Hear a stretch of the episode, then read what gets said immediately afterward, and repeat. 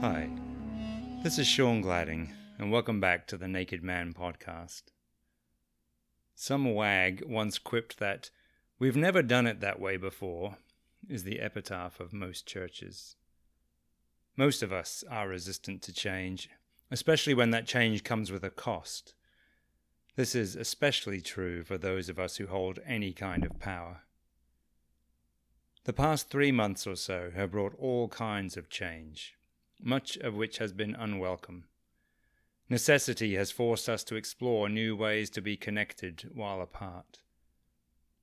In this brief episode, Mark discusses the ever present necessity of exploring new ways to embody the shared life that God calls us to, especially when what may have been faithful in former times no longer proves to be so.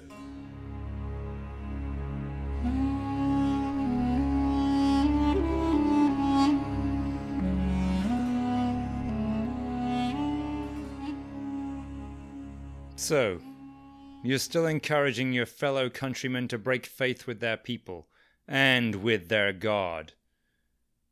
Benjamin's voice rang out across the courtyard as he stepped from the shadows by the gateway.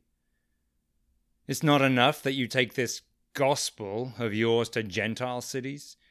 You have to return to the city of David with it, the city you abandoned, and then dare to disparage those of us who have fought to defend our people and the law of God? Mark could see Benjamin's fists clench and unclench as he spoke. Rachel's hand flew to her mouth, and she, like everyone else, turned to see how Mark would respond. My brother, Mark said after a long moment of silence, come, will you drink the cup of welcome with us? Mark poured wine from a skin into a cup and began to walk towards his brother. Benjamin held up his hand, halting Mark in his tracks.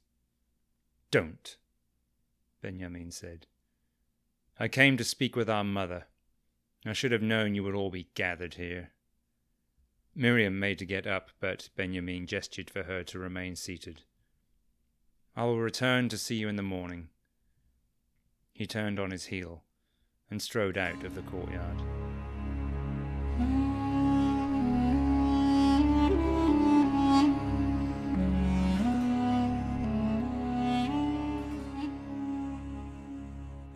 Mark surveyed the faces turned towards him.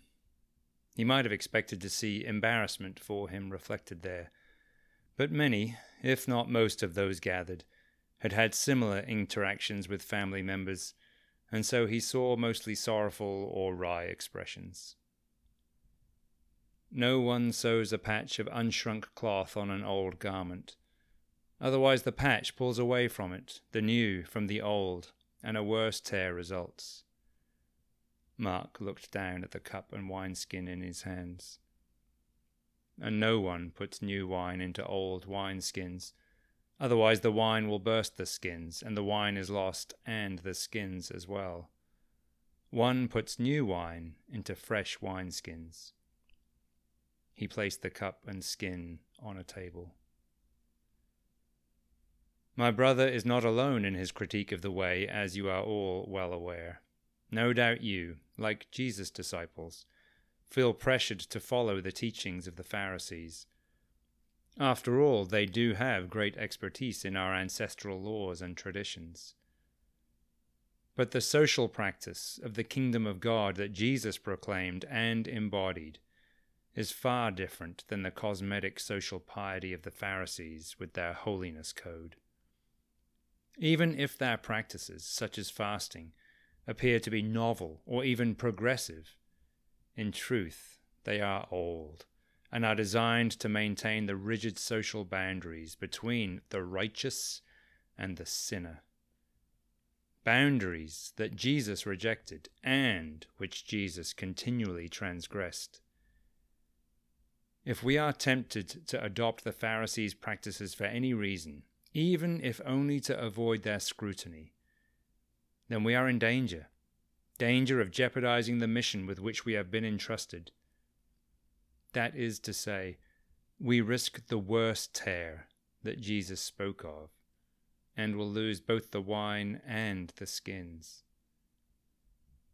Mark picked up a small loaf from the table and held it for everyone to see.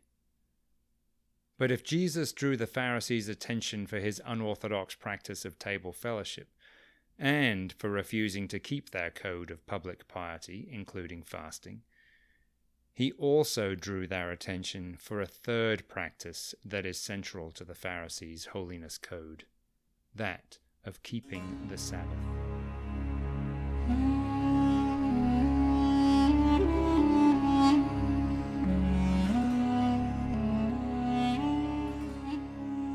Thanks as always for listening. Perhaps before the next episode, you can take some time to reflect on the following questions. For those of us who are accustomed to sitting in a certain church building at the same time every week, perhaps even in the same seat, to be absent from that building and away from the people we sat amongst has been painful. We are having to learn new ways to gather while apart, to remain connected while separated and some of us are discovering new wineskins along the way. In what ways are you involved in new ways of participating in the life of your faith community? In what ways do you find yourself no longer engaging in things you used to do regularly? And why is that, do you think?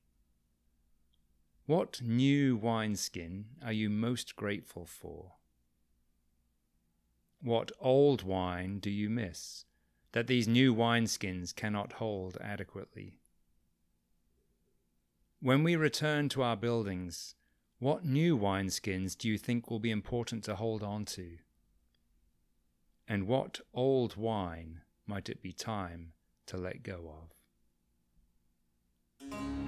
Until the next time.